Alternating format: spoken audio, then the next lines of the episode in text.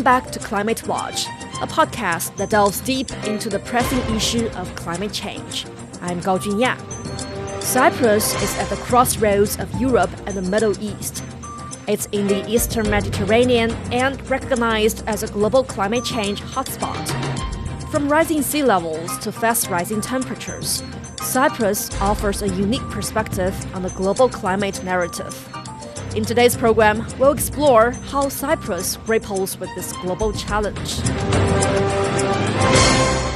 Cyprus, an island nation in the Mediterranean, stands at the forefront of a rapidly changing climate. Its olive groves, beaches, and ancient ruins are threatened by global warming.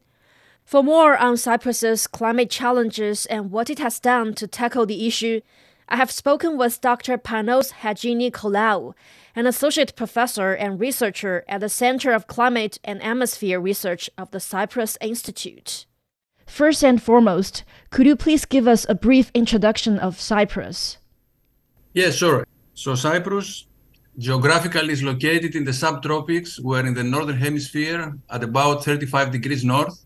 Cyprus is an island country in the southeastern corner of Europe, in the eastern Mediterranean, is a member of the European Union since 2004, has a population of uh, about a bit more than 1 million people. We have a Greek speaking uh, majority and a Turkish speaking minority. Cyprus is currently divided, actually. So that's the definition of, let's say, geography and country wise. But I can also give you a definition of the climate of Cyprus so the climate of Cyprus is a typical Mediterranean, more specifics of the Eastern Mediterranean. So we have mild winters and rainy. So we get most of our rainfall during the winter months, and especially January, February. And our summers are long, hot, and dry. This combination makes especially the northeastern part of the island almost uh, semi-arid in terms of, of climate and environment. But also we have a, a mountain range in the center of the island, the Troodos Mountains, which peaks at about 2,000 meters. And we also get snow during winter. Thank you so much. Uh, like you said, being an island country in the Mediterranean, Cyprus is vulnerable to climate change, like rising sea levels. Could you paint a picture of the climate related challenges Cyprus faces? Uh, sure. We can split this question in two parts. First, we can talk about why Cyprus and the neighboring region is climatically sensitive. And then, of course, we can discuss uh, also how the, it will be impacted by climate change and the different challenges and impacts. We're talking about Cyprus, but Cyprus, as I said, is in the Eastern Mediterranean, and actually, it is in the region of the Eastern Mediterranean and Middle East. So, Middle East is very near us. We are actually in Middle East. So, this region, the acronym is EMME, Eastern Mediterranean, Middle East. In order to give you a sense, if you want to fly from Cyprus to Athens, it will take you one and a half hour. But it takes the same amount of time, one and a half hour, to fly from Cyprus to Baghdad. So you can imagine we are really in Eastern Mediterranean and Europe, but also we are Middle East. I wanted to say that in order to continue and then mention that actually the, this region of the Eastern Mediterranean and Middle East which actually the Cyprus Institute is contributing to its studies for the last uh, 15 years, is considered a climate change uh, hotspot. For example, last year we published a, a, comprehensive account of the climate change and the weather extremes in this EMME region. Our analysis of the air temperature record has revealed an upward trend, a positive trend of about half a degree per decade for the last 40 years. So every 10 years, the temperature is increasing about half a degree, which is actually twice the global trend for the same period.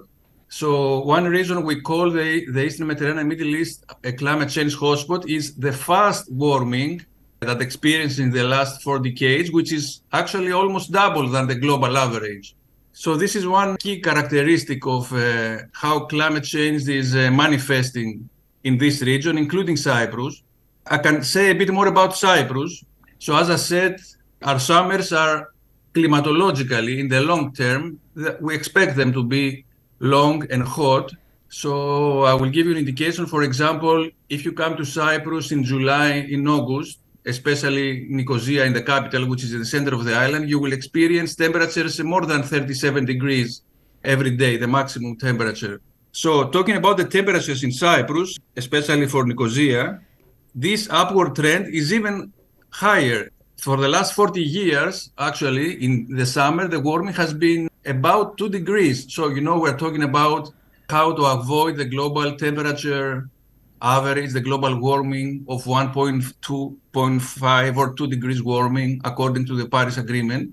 Mm-hmm. So, this is the global average, of course, but regionally, and especially in the Eastern Mediterranean, and I give you the example of Cyprus, this has been already kind of breached this limit. So we're really warming faster. So this July in Cyprus, it was the hottest July of the last 40 years with an average temperature of 40 degrees. And also, we had an unprecedented record in this July that we have 16 consecutive days where the maximum temperature was more than 40 degrees. So this has never happened before in this, at least in this 41 year record we have for the station. Another climatic challenge that also adds to calling this region as a hotspot of climate change is uh, the lack of water and rainfall.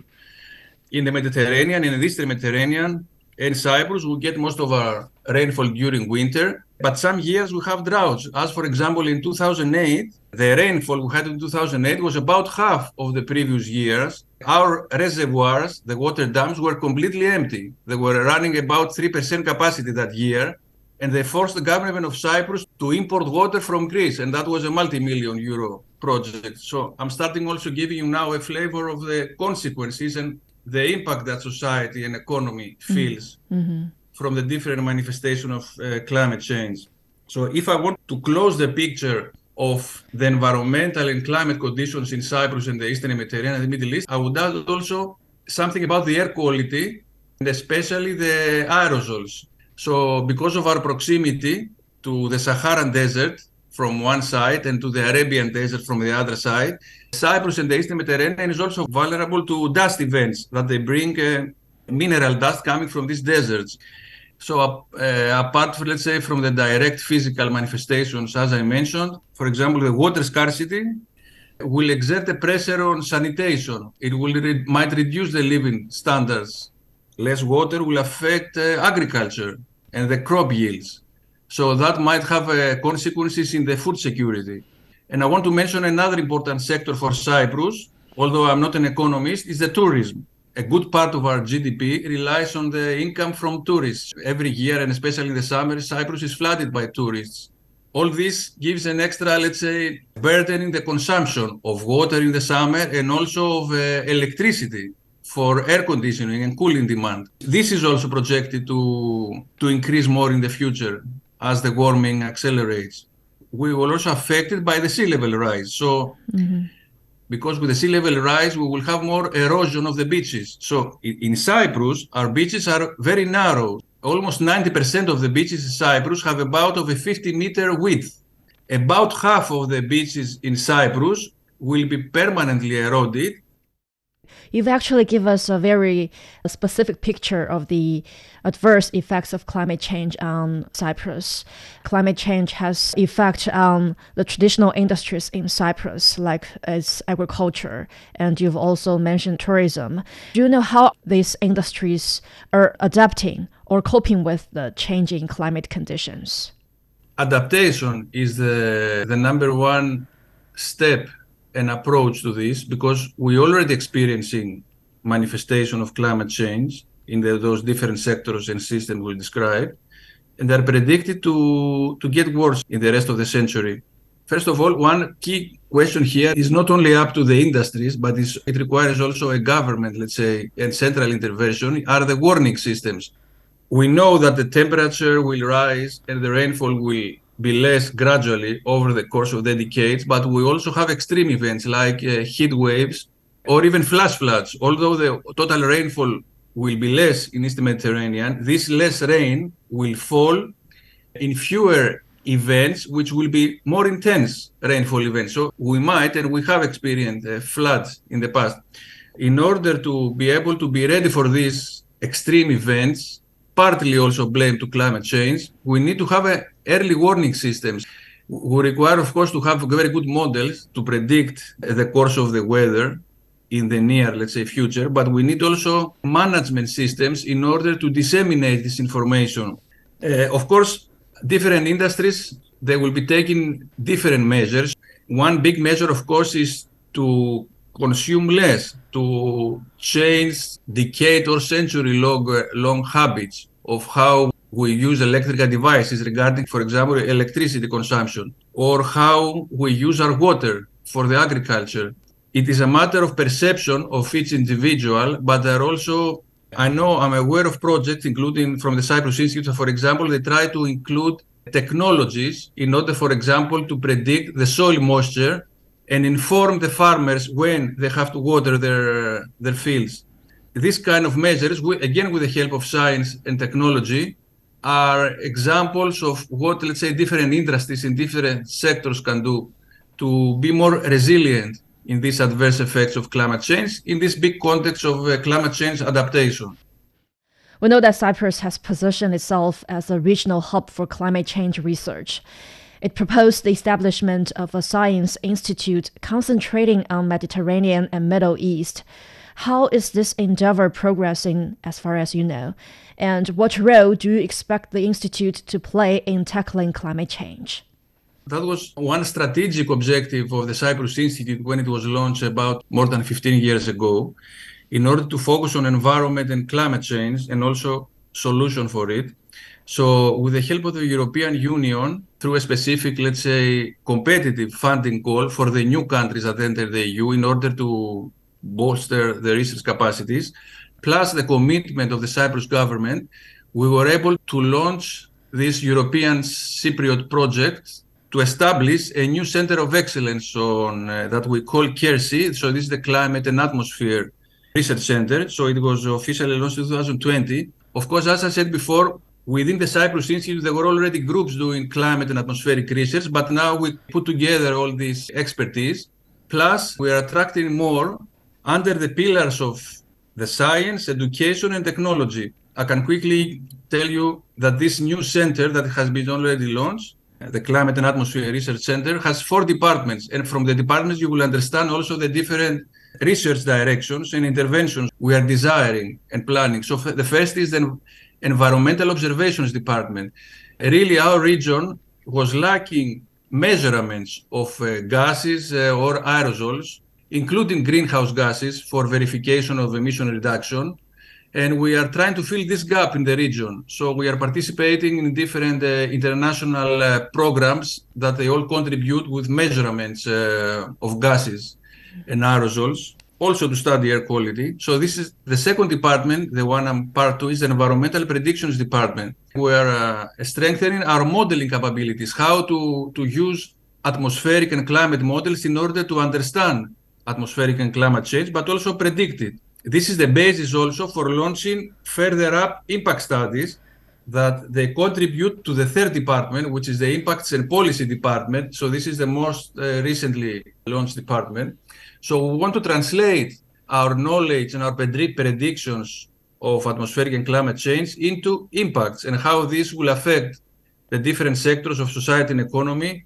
And lastly, the fourth department is the environmental technologies department. So, so with all these four activities, the center has been uh, trying also to include collaboration to bolster collaboration in the region because Cyprus and this is one of the aims and the visions of the Cyprus Institute, because it's in the middle, is a gateway between Europe and the Middle East, can act also as an intermediary and a facilitator of collaboration in the region. I will give you a last example, but it's a very important one the Cyprus Institute, the last few years, is uh, assisting the Cyprus government in the so-called climate change initiative for the Eastern Mediterranean and the Middle East. In this EMME region, Eastern Mediterranean Middle East, there are 17 countries. So all this culminated last year in the previous uh, COP, which happened in Egypt, where the leaders now, after they were provided, let's say, the scientific knowledge from our initiative, go together. They signed the first declaration that they're really willing to listen to the scientists of the region and start talking about collaborating to finding solutions to the problem that our initiative uh, highlighted. So I think that was very important. So we know our challenges from the scientific point of view, but now we're able also to bring together the politicians and the government in order to act, at least at the government level. So this is an, an ongoing effort. Yeah, thank you for introducing your organization to us. And thank you for you and your colleagues, your efforts actually in mitigating the impact of climate change.